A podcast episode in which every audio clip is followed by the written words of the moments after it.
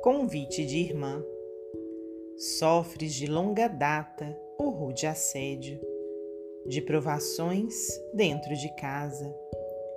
É o pai doente, é o filho que se atrasa nos deveres do estudo, entre os quais se habilite para a vida melhor, mais nobre e mais bonita.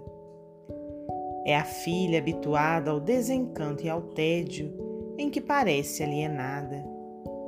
São os amigos e irmãos de palavra dourada, que te falam de amor e de carinho e te deixam nas pedras do caminho. Não te entregues, no entanto, à tristeza vazia. Sai de ti mesmo e vem conosco à escola, onde a força do bem nos reanima e consola, doando-nos apoio e companhia. Comecemos o nosso aprendizado de aplicação à prática do bem. Muito perto de nós, em um único recanto, com todo o fel que a privação contém, agoniza um enfermo sem ninguém. Nossa jornada continua estendamos socorro às mãos infortunadas que mendigam na rua, às criancinhas desacompanhadas que buscam, por instinto, nas sacolas de lixo das calçadas, um pedaço de pão que lhes acalme o estômago faminto.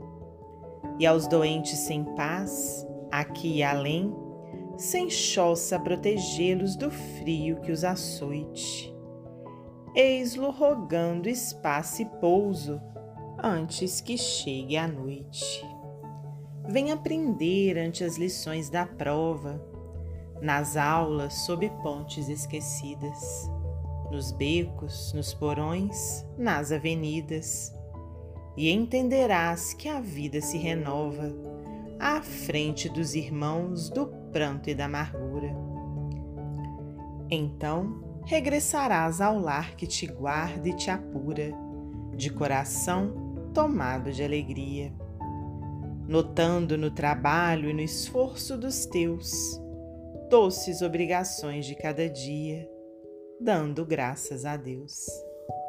Maria Dolores, psicografia de Francisco Cândido Xavier, do livro Alma e Vida.